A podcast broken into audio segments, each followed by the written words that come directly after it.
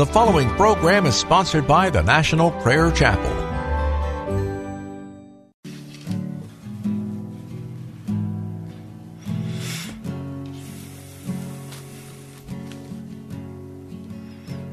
There is a judgment greater than anything you've ever known. And it won't be long. Your life will pass by as a vapor, and you will stand before the judgment seat of God. And every secret deed and thought, every wrinkle, every spot will be in view. Before the one who knows all things, the Lord of Lords and King of Kings, you know the one you never knew. While you have breath, you have a choice to make in life. Turn away from your sin and believe on the risen Christ. You can find peace in Him from the judgment that's to come.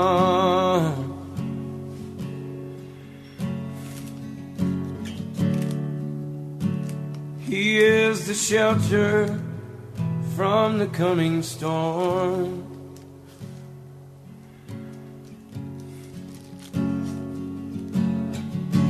Amen.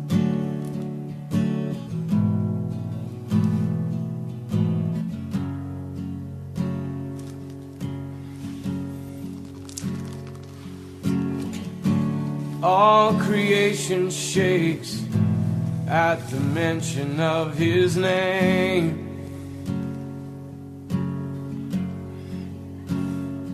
He has power over life and death. Every knee will bow and tongue confess.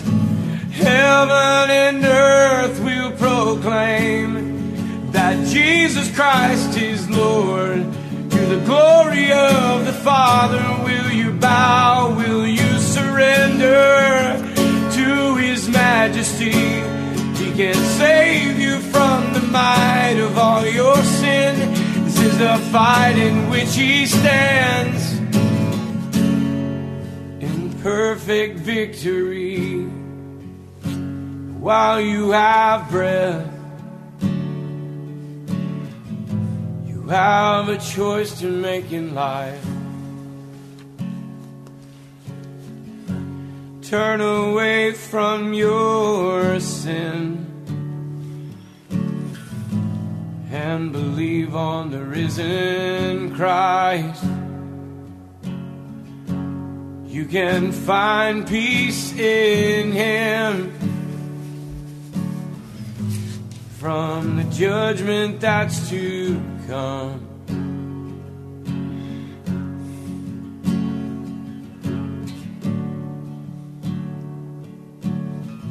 He is a shelter from the coming storm. While you have breath, you have a choice to make in life. Turn away from all your sin and believe on the risen Christ. You can find peace in Him from the judgment that's to come.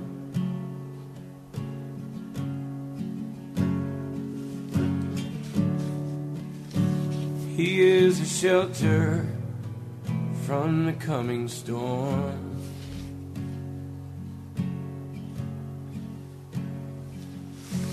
He's the only shelter from the coming storm.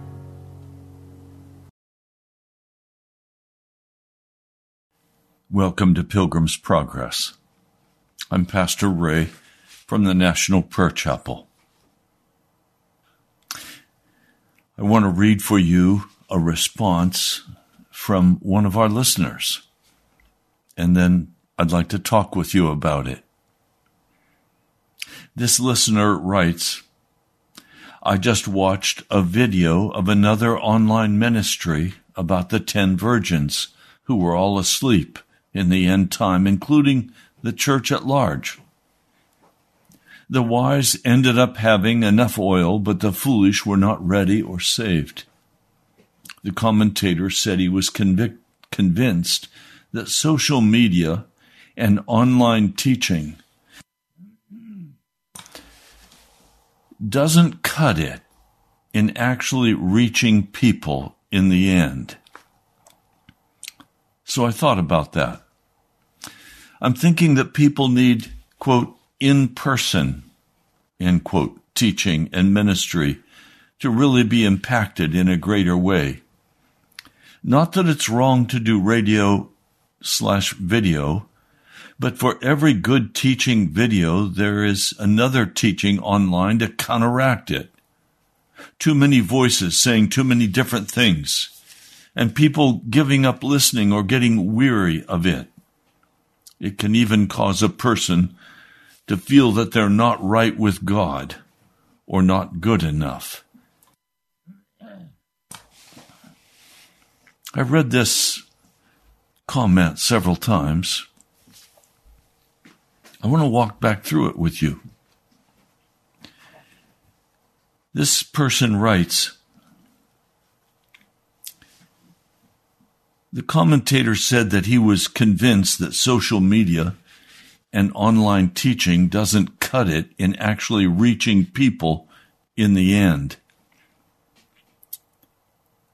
So this person is thinking that people need in person teaching and ministry to really be impacted in a greater way. Not that it's wrong to do radio slash video.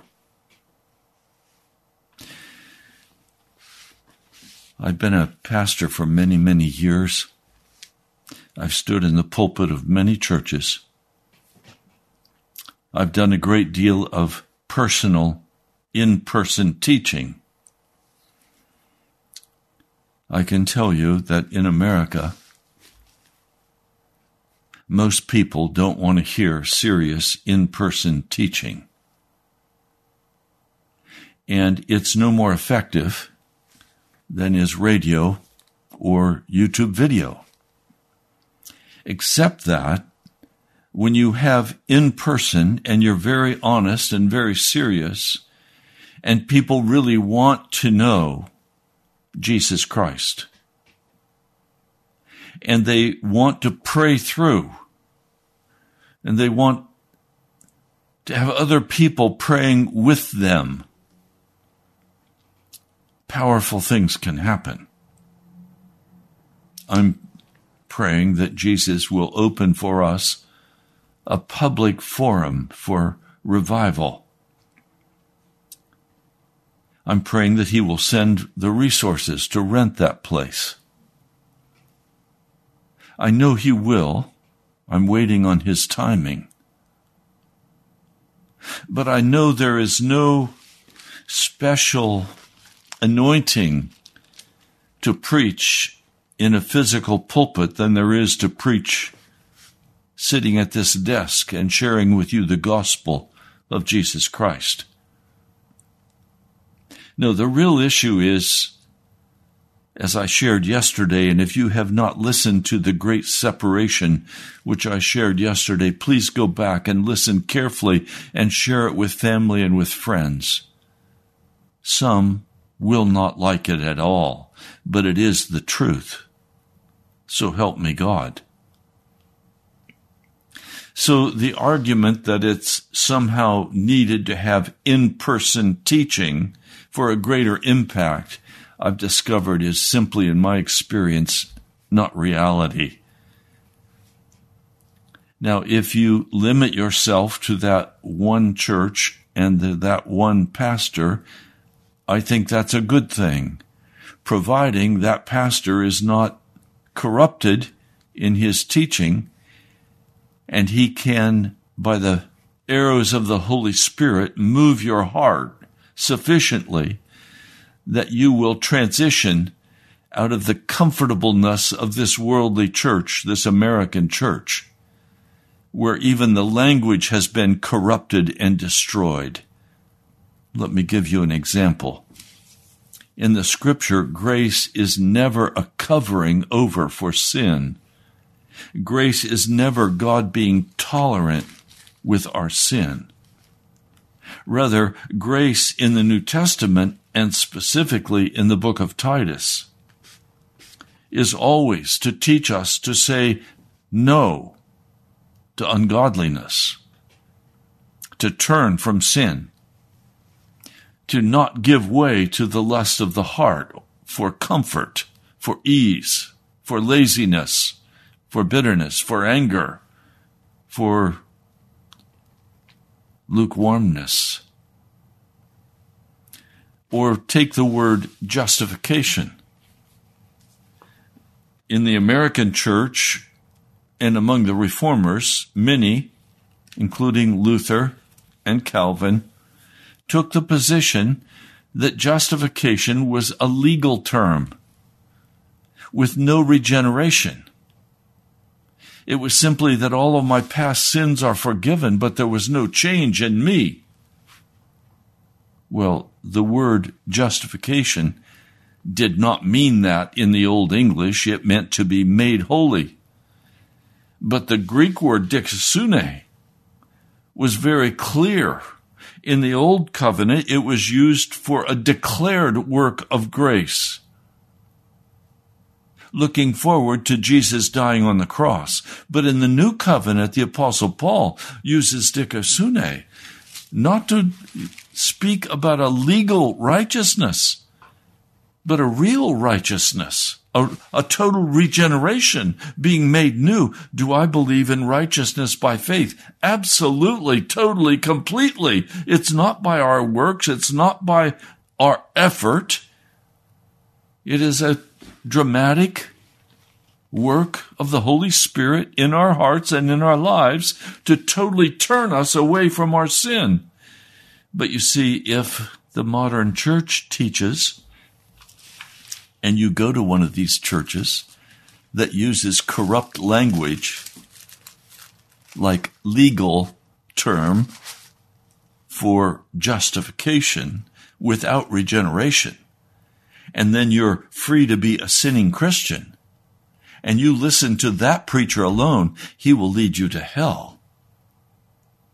That's why it's necessary for you not to trust any preacher or any YouTube video, but to trust the Word of God and spend the time and energy turning off the television, turning off the YouTubes, and going to the Word of God and getting on your face before God and asking the Holy Spirit to teach you the truth. Now, it's also very clear that in the modern church, you're going to be taught that Jesus finished the work at the cross, meaning that he forgave your past, present, and future sins. And that's a lie. That's not what Jesus did on the cross.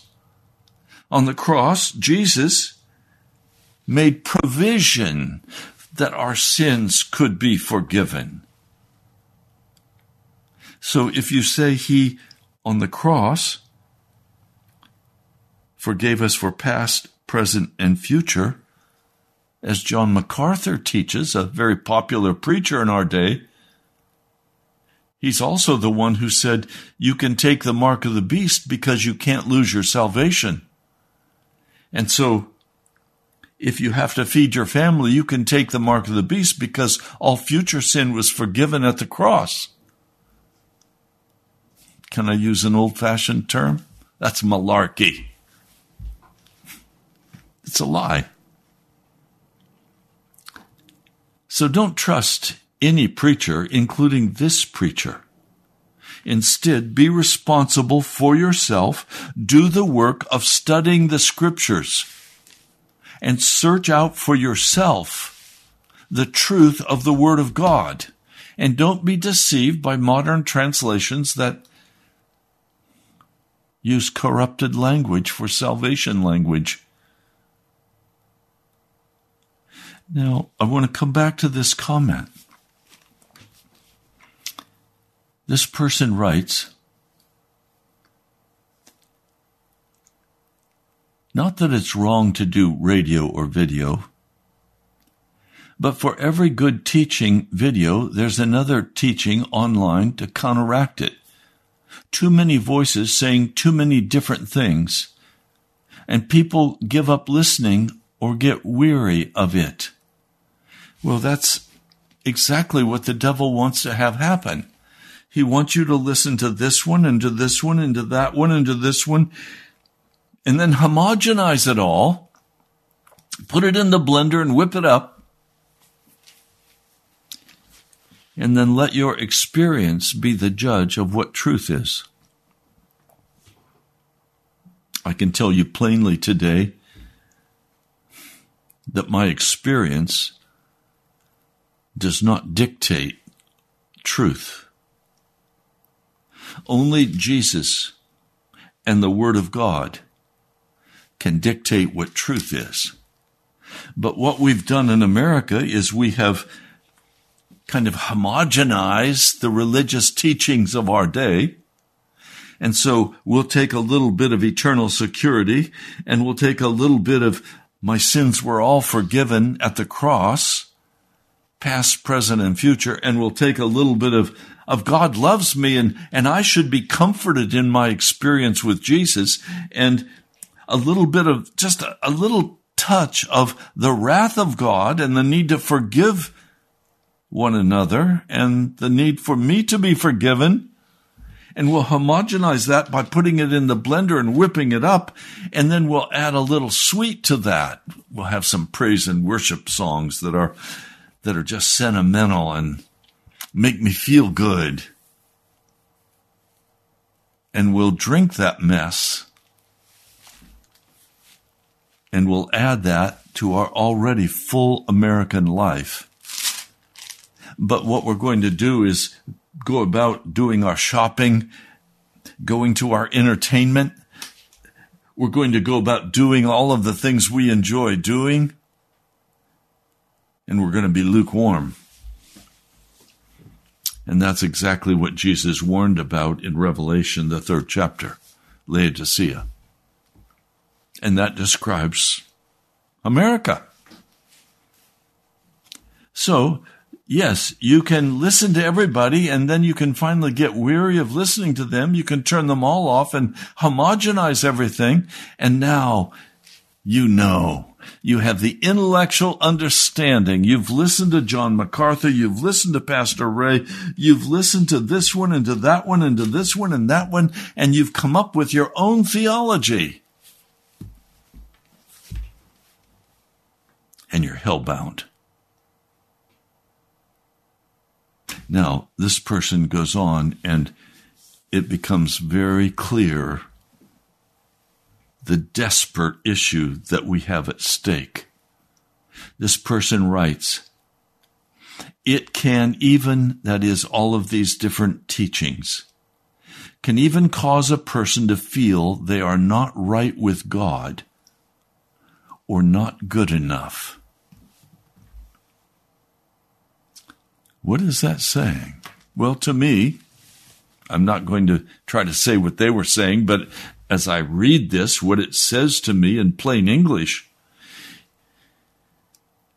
is that as this person has listened to Pilgrim's Progress, they have perhaps felt that maybe they're not right with God. And of course, that's anathema. Don't tell me I'm not right with God. I remember one precious woman was a part of my church and I was doing pastoral visitation. I sat in her living room with my wife and I said to her, after she had spent quite some time describing the wickedness of her daughter and the wickedness of this pastor and that pastor. And the bitterness was very evident in her voice. Her anger was very apparent. I finally said to her, Have you considered whether or not you're really saved?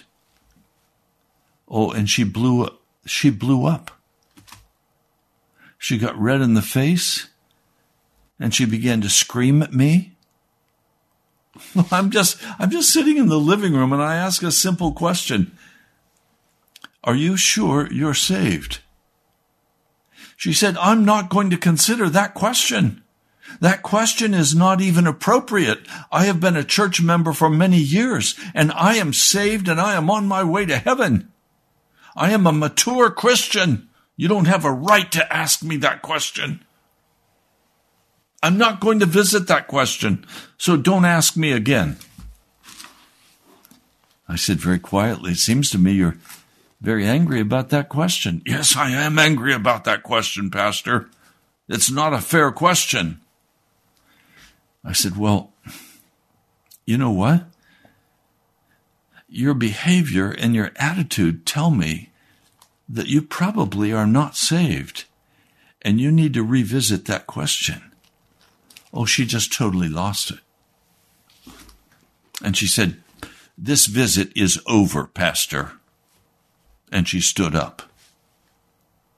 So my wife and I stood up and said, I hope to see you Sunday. And we left. She was very angry with me. Why? Because I dared to ask her, Are you so certain of your salvation? And you can act with malice and backbiting and gossip? And you're sure of your salvation? I don't think so. See, I pray that this broadcast, day by day, would cause every American to question whether or not you're right with God, whether you're good enough. I can tell you right now, none of us are good enough. So let's stop all the games. Let's stop the modern American sentimental foolishness of the church and deal with the honest wrath of God against wickedness. I pray that these messages will cause you to feel that you are not right with God because I don't know if it's possible for an American to be right with God. Why would I say that? because the American church has been greatly influenced by the world. And so we're a lazy bunch. We don't want to spend the hours necessary in prayer to either hear from the Lord regarding our own condition before Him or to pray for our family that they might be saved. I guess one of the questions that I'd want to ask you is if you don't like my asking or suggesting that you may not be right with God, do you have a flock of people that you've won to Jesus? And have their lives been totally transformed and changed into the likeness of Jesus? And do you have Jesus as your first and only object of interest? Do you have Jesus as your only Lord and your only Savior? Or are you still sucking on the poison of the world? Are you still sucking on the television? Are you still sucking on the on the sports? Are you still sucking on the entertainment of the world, the movies? Are you still sucking on those novels? Are you still going after the the world's dress? Are you still going after the interests of this world, or have you completely transitioned to the interests of the kingdom of God? Is your heart given totally and completely over to Jesus Christ?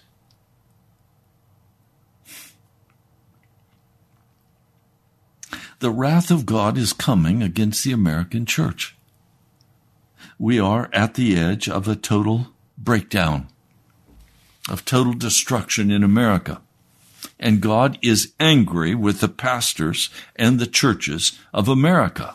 And his judgment will be soon very evident in these churches. It stuns me that in this day and hour, even as I'm speaking to you now, pastors are saying, Oh, let's Let's borrow the money from Pharaoh, from the banks, and let's build our big church building. We've got enough brush pulled together in this pile that we need a big church. Really? Is that where your heart is? Is that where your interest is? Then you've missed it. This is not the time to be building a new church. This is not the time to be going in debt. This is the time to be on your knees before Almighty God, asking for the presence of the Holy Spirit to come in power. So I read and I understand this comment made by one of our listeners. And yes, I understand that some of you are probably weary of listening to this preacher, and some of you are not real happy with me because I'm suggesting that none of us are really right with God. And I'll include myself there. Never forget sitting in Times Square Church in the office suite of Pastor David Wilkerson and he said to me, Brother Ray, I've been I've been in prayer all night last night. I said, Why? He said, Because I need the Holy Spirit. He said, Because I'm still getting caught in selfishness. I'm still getting caught in things I don't want to be involved in. I'm still having thoughts of anger. So I've been crying out to God and I've been asking Him to wash me and cleanse me and change me. I looked at this dear precious brother that I loved with all of my heart and I said, if Pastor Wilkerson is still struggling, then I am too, and I was, and I am. I'm not where I want to be yet with Jesus. Can I be honest? I still get too caught in my own circumstances and my own ways. I want to be finished with all of that. And I'm crying out to the Lord. Both my wife and myself are spending time crying out to the Lord. And as He opens the way, we will hold public meetings. And you know what my message at those public meetings will be the same thing you hear here. We've got to get right with Jesus because He's coming and his judgment is about to fall, and his wrath is about to come upon America.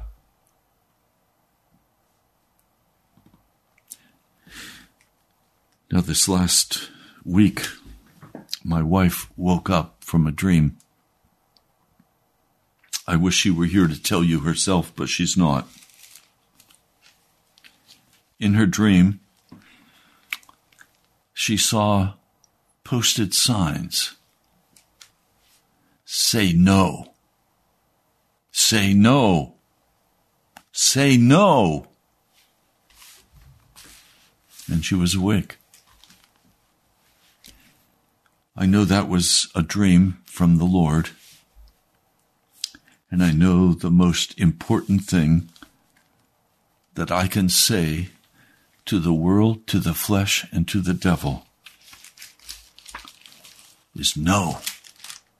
No, I will not, I will not go there. I am no longer under the power of the demonic. Galatians, the fifth chapter.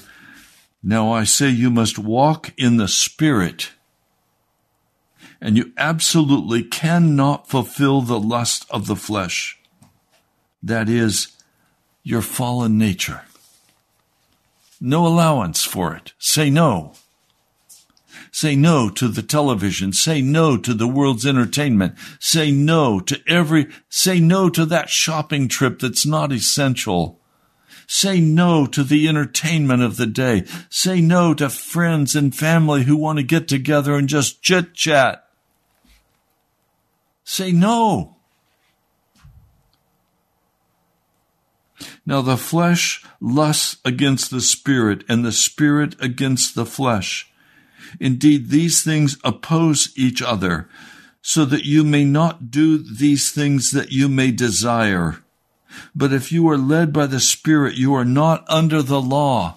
I want you to be led by the Spirit of the living God. And I'm crying out that I too could be led by the Spirit of the living God.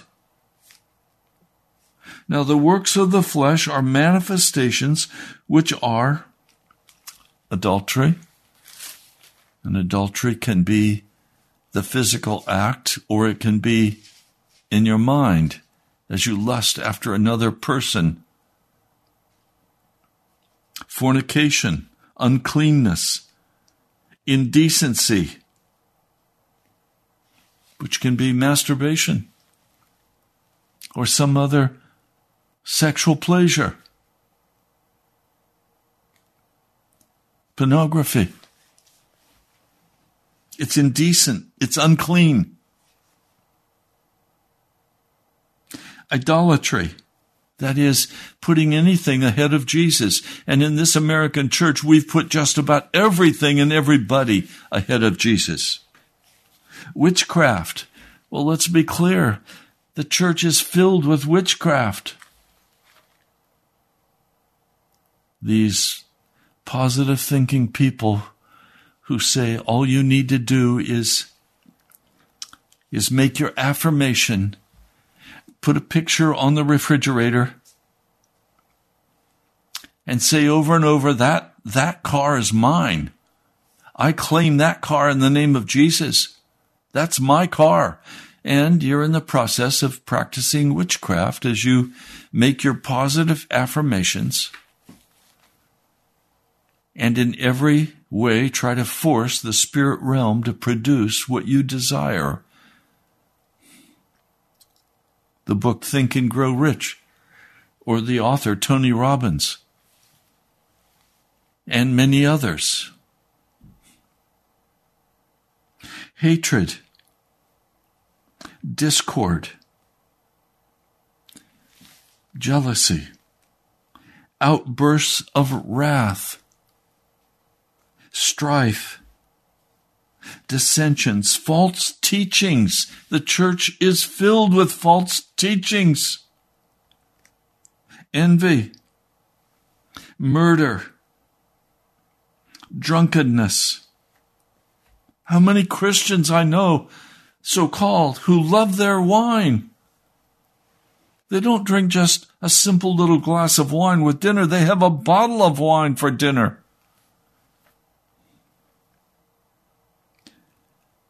Revelries.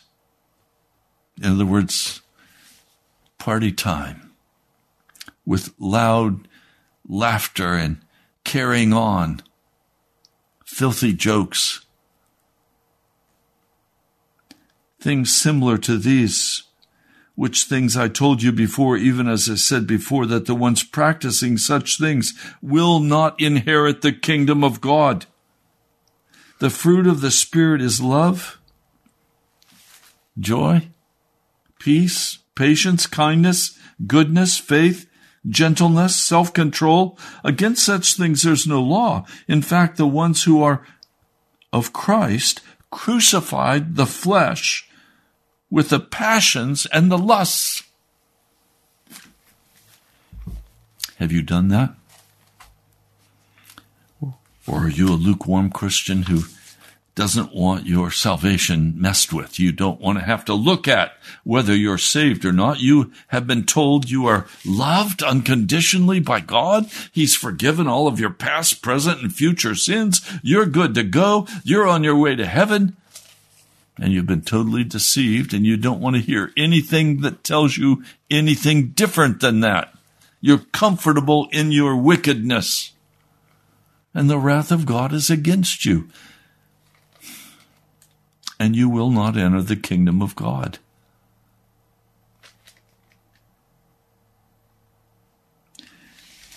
Know, when I go to the book of Revelation, and I want to do that now,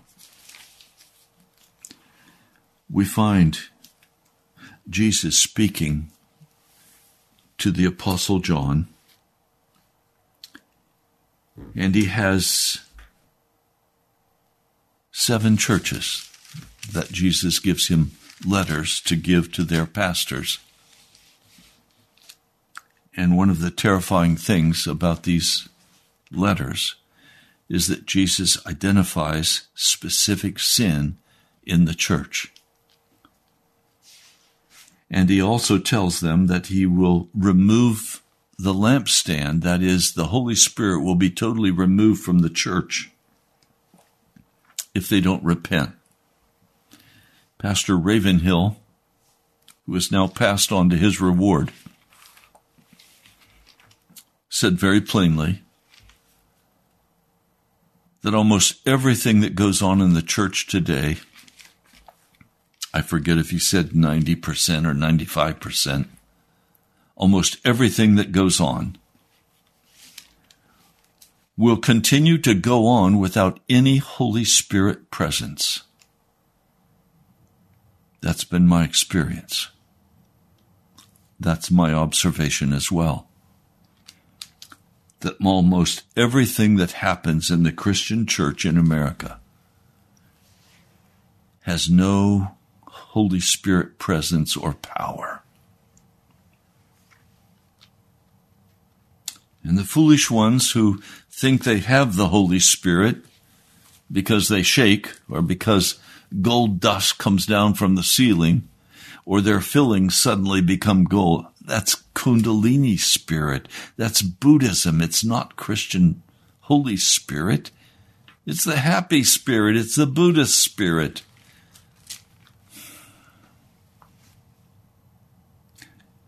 Now, in chapter 2, Jesus sends a letter to Ephesus.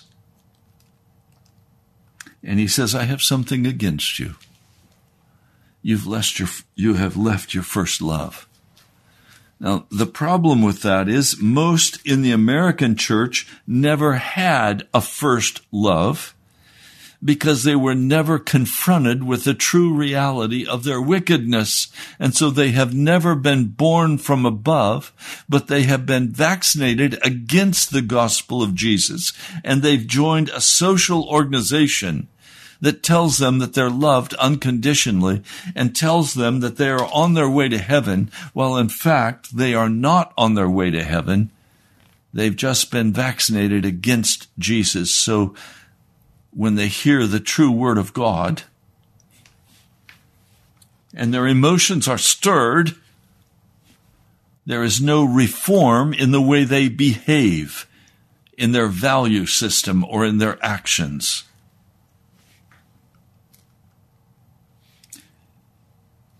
Now he says in the last part of that word, to the church at Ephesus. To the one overcoming, I will give to him to eat from the tree of life that is in the paradise.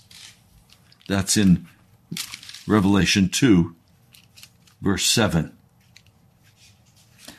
In other words, Jesus is saying, you're going to have to say no say no, or you're not going to enter my kingdom. You have to be an overcomer. And by definition, overcoming is doing a battle against something or someone.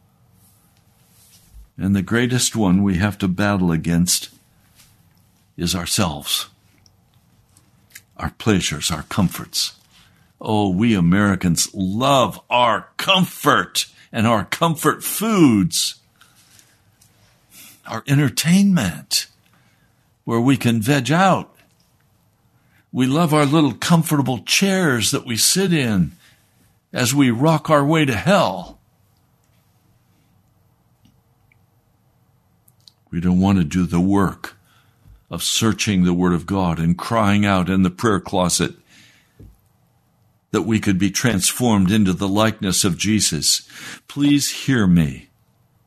To be born from above is a supernatural work of God that is done in the heart of a sinner. Most have never had that work of grace done in your hearts.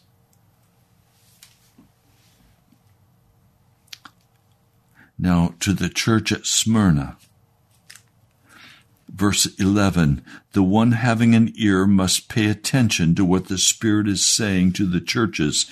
The one overcoming may by no means be harmed by the second death. Again, it is everyone who overcomes, everyone who simply says no to their flesh. No, I don't need to go on that shopping trip. No, I don't need to go on that vacation. No, I don't need to buy this or go there or talk to this person. I need to get to Jesus. And I need to repent. And I need to get right with Him and there's no room for self righteousness. There's no room. We are so far in America from Jesus that I say, is it even possible for an American to be saved? It's almost impossible. But God can do all things. But it means we've got to get serious with God. And we've got to repent. the message to Pergamum. You must repent. But if not, I'm coming to you without delay and will make war against them with the sword out of my mouth. This one, having an ear, must hear what the Spirit is saying to the churches. To the one overcoming, I will give to him to eat of the manna having been hidden. In other words, God Himself will feed you. But first, you have to overcome. You have to say no. No to that internet movie. No to that to that novel that so in, engrosses you no to that television program or to that internet program. No to the violence. No. No to the extra sleep. No to that dessert, that sugar. No to the extra food. We've got to get serious with Jesus and go after him with all of our heart and all of our mind. Or we're going to be lost. Again to Thyatira. God is angry with the church at Thyatira because they tolerate the woman Jezebel. Please, men can also be Jezebel.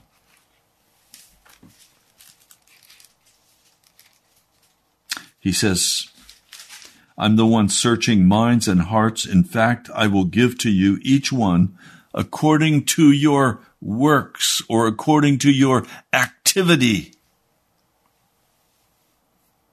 I'm looking at what you do. Don't tell me that some preacher has told you you're saved, you're on your way to heaven, you're good to go, just because you have the imputed grace of Jesus. And when Jesus looks at you, he doesn't see you, he sees himself. It's a lie. Jesus is saying, I'm going to judge you by by what you've done. And then those modern pastors will say, Oh, your works are rewarded in heaven. And so what he's talking about is you'll just receive fewer works or fewer rewards for your works if you mess up. No, he's not. He's saying if you don't get this right, if you don't repent, if you don't humble your heart, you're going to go to hell. I'm going to cast you into the fire. He is not a tolerant God. God is not tolerant of our sin our sin cost him his son. Jesus was crucified for your sin. You think Jesus is going to be say, "Oh, oh Father, be tolerant with them, be gentle with them." No. He says again in verse 26 to the church at Thyatira, the one overcoming and the one keeping my works until the end, I will give him authority over the nations. Again, he's describing something we must do. We must overcome. We must say no. What has the Holy Spirit been calling you to say no to? What is it that the Holy Spirit has been calling you to say no to? Have you said no? Or have you said, oh, come on, it doesn't really matter? God has me. I'm saved. I'm on my way to heaven. Don't worry about it. I'm good. I'm good to go. I'm tired of this holiness talk. I'm, I'm tired of this conditional love of God. I want unconditional love. I want to love everybody. I want to make friends with everybody. Everybody's okay. We're all doing the best we can do and we're all going to the same place. Absolutely. It's called hell. It's called hell.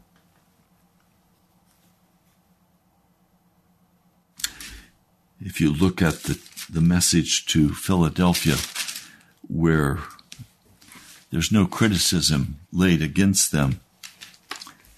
He still in verse 12 of the third chapter says, The one overcoming, I will make him a pillar in the temple of my God. In other words, you're going to have to stand up and be responsible for yourself. You know what I hear some people say?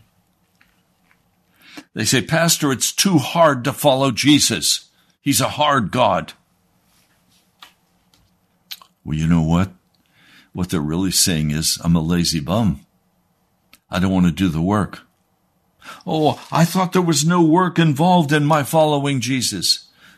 Yes, salvation is a free gift, but you have to say no to yourself.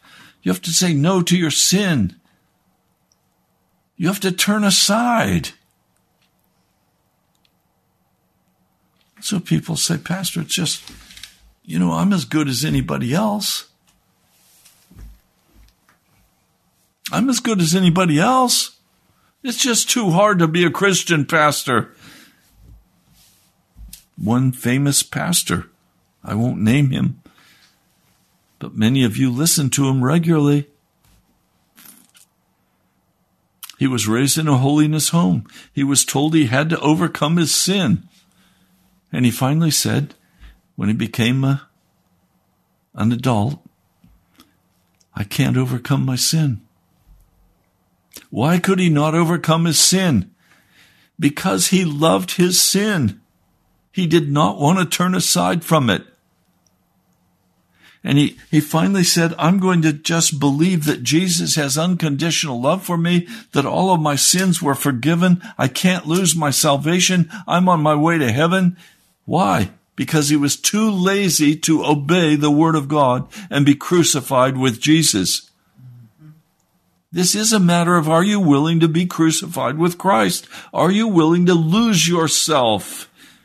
Jesus said, if you don't lose yourself for me and for my kingdom, you cannot enter in. What does it profit a man to gain the whole world and lose his soul? And you will lose your soul if you are not crucified with Jesus Christ and totally lose your life. And so, yes, I understand when this person said, get weary. I'm not going to listen to this anymore. And I find that people turn this broadcast off and then later they'll come back and say, well, I'm, I better find out. I better find out what Pastor Ray's saying. Every human person has the power by the blood of Jesus Christ, by the power of the Holy Spirit. Every person has the power to say no to their sin. No to their sin.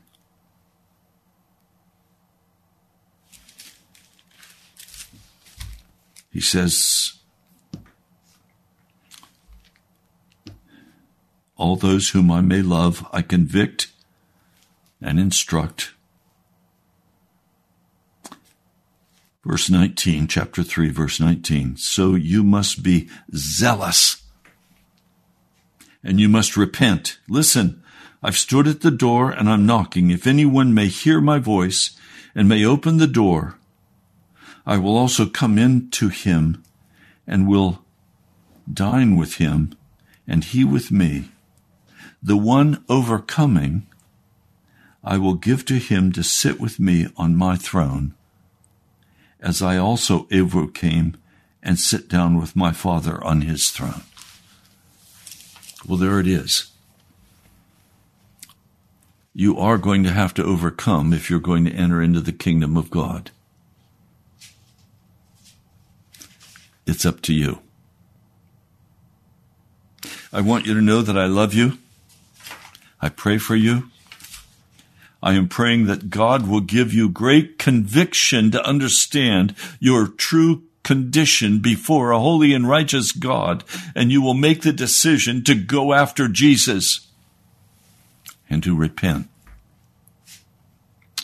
Well, we're coming now to the end of the month, and I'd love to have your support. If you love this message and this gospel of Jesus, and you want to help carry us on the air, write to me at National Prayer Chapel, Post Office Box 2346, Woodbridge, Virginia 22195. I need your help. It's the end of the month. Will you help? As the Holy Spirit prompts you, would you give? Now, you can also go online, nationalprayerchapel.com, and you can give online. I love you. I'm praying for you. I'm asking God to do His work in our hearts. Pray for me. I'll talk to you soon. To